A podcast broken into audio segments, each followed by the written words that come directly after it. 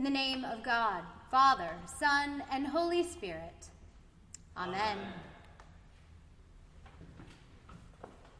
Amen. The other night, I awakened to a loud peal of thunder. It was raining, again. Lying there in bed in the dark, I thought of the times in my childhood when the electricity had gone out because of inclement weather. With flashlights, furniture, and blankets, my sister and I constructed forts. Sometimes our parents even helped us. Scurrying under the cover of those makeshift shelters, we were safe, riding out the storm together. I don't remember at what age I first heard the story of Noah, who listened to God's invitation to build an ark into which animals and humans alike climbed to safety when that great flood covered the earth. But I know, I long have loved this complex story. As far as we know, Noah didn't do any back talking. He took the blueprint God provided and set to work, building that massive craft that would weather the great storm. As I grew older, this story from Scripture has given me space to wrestle with questions life inevitably raises again and again.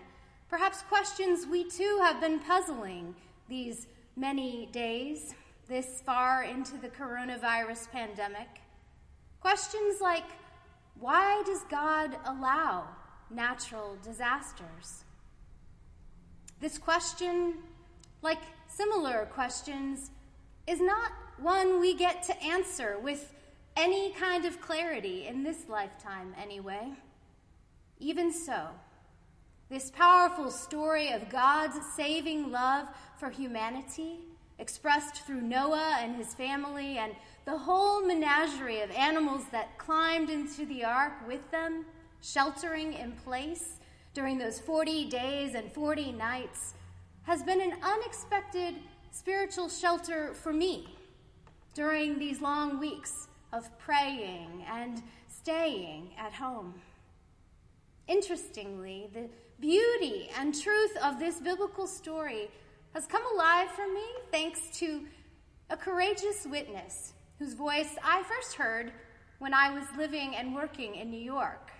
The voice of a composer and singer who wrote a song for a kids' creative art camp offered through an Episcopal church in lower Manhattan, a camp I got to be part of several summers ago.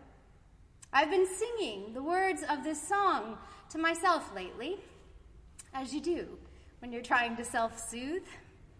And as I've sung it, I've been praying for my friend Matt and his wife Elsa and their new little baby boy, Marty. Matt's song goes something like this God wept and creation groaned. All was not as it should be. Noah was chosen, his favor known. Through him God would rescue me. When Noah and his family were finally able to leave that ark, many, many days after the great flood had passed, many of you probably remember. God confirmed that enduring love for the whole world through the symbol of the rainbow.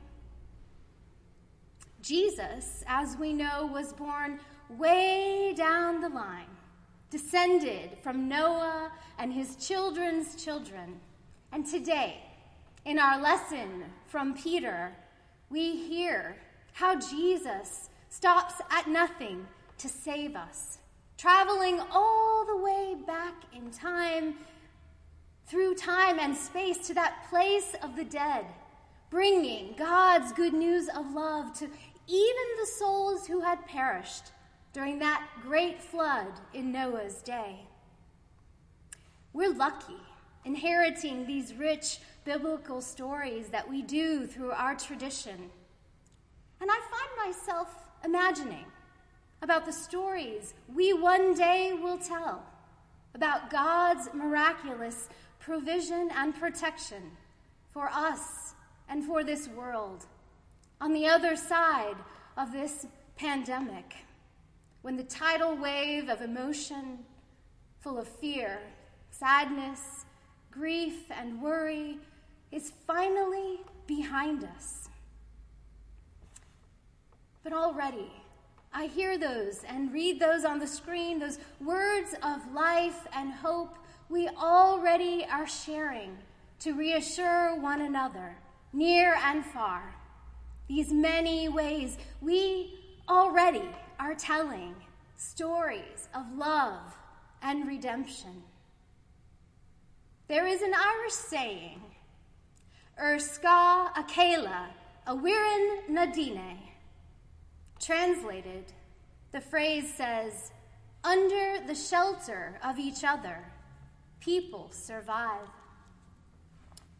Irish poet, theologian, and peace worker Padraig Ó Tuama speaks of the nuances of this peculiar turn of phrase in his book, In the Shelter Finding a Home in the World. Ó Tuama says ska can mean shadow as much as shelter. And I find myself hearing echoes of this when I think about Noah and his family, sheltering in place, as indeed we all have been doing to make our contribution to the common good. But there is that shadow side of this great effort we are marshaling for the sake of our common humanity. Because sometimes it can lead us to worry, primarily about ourselves.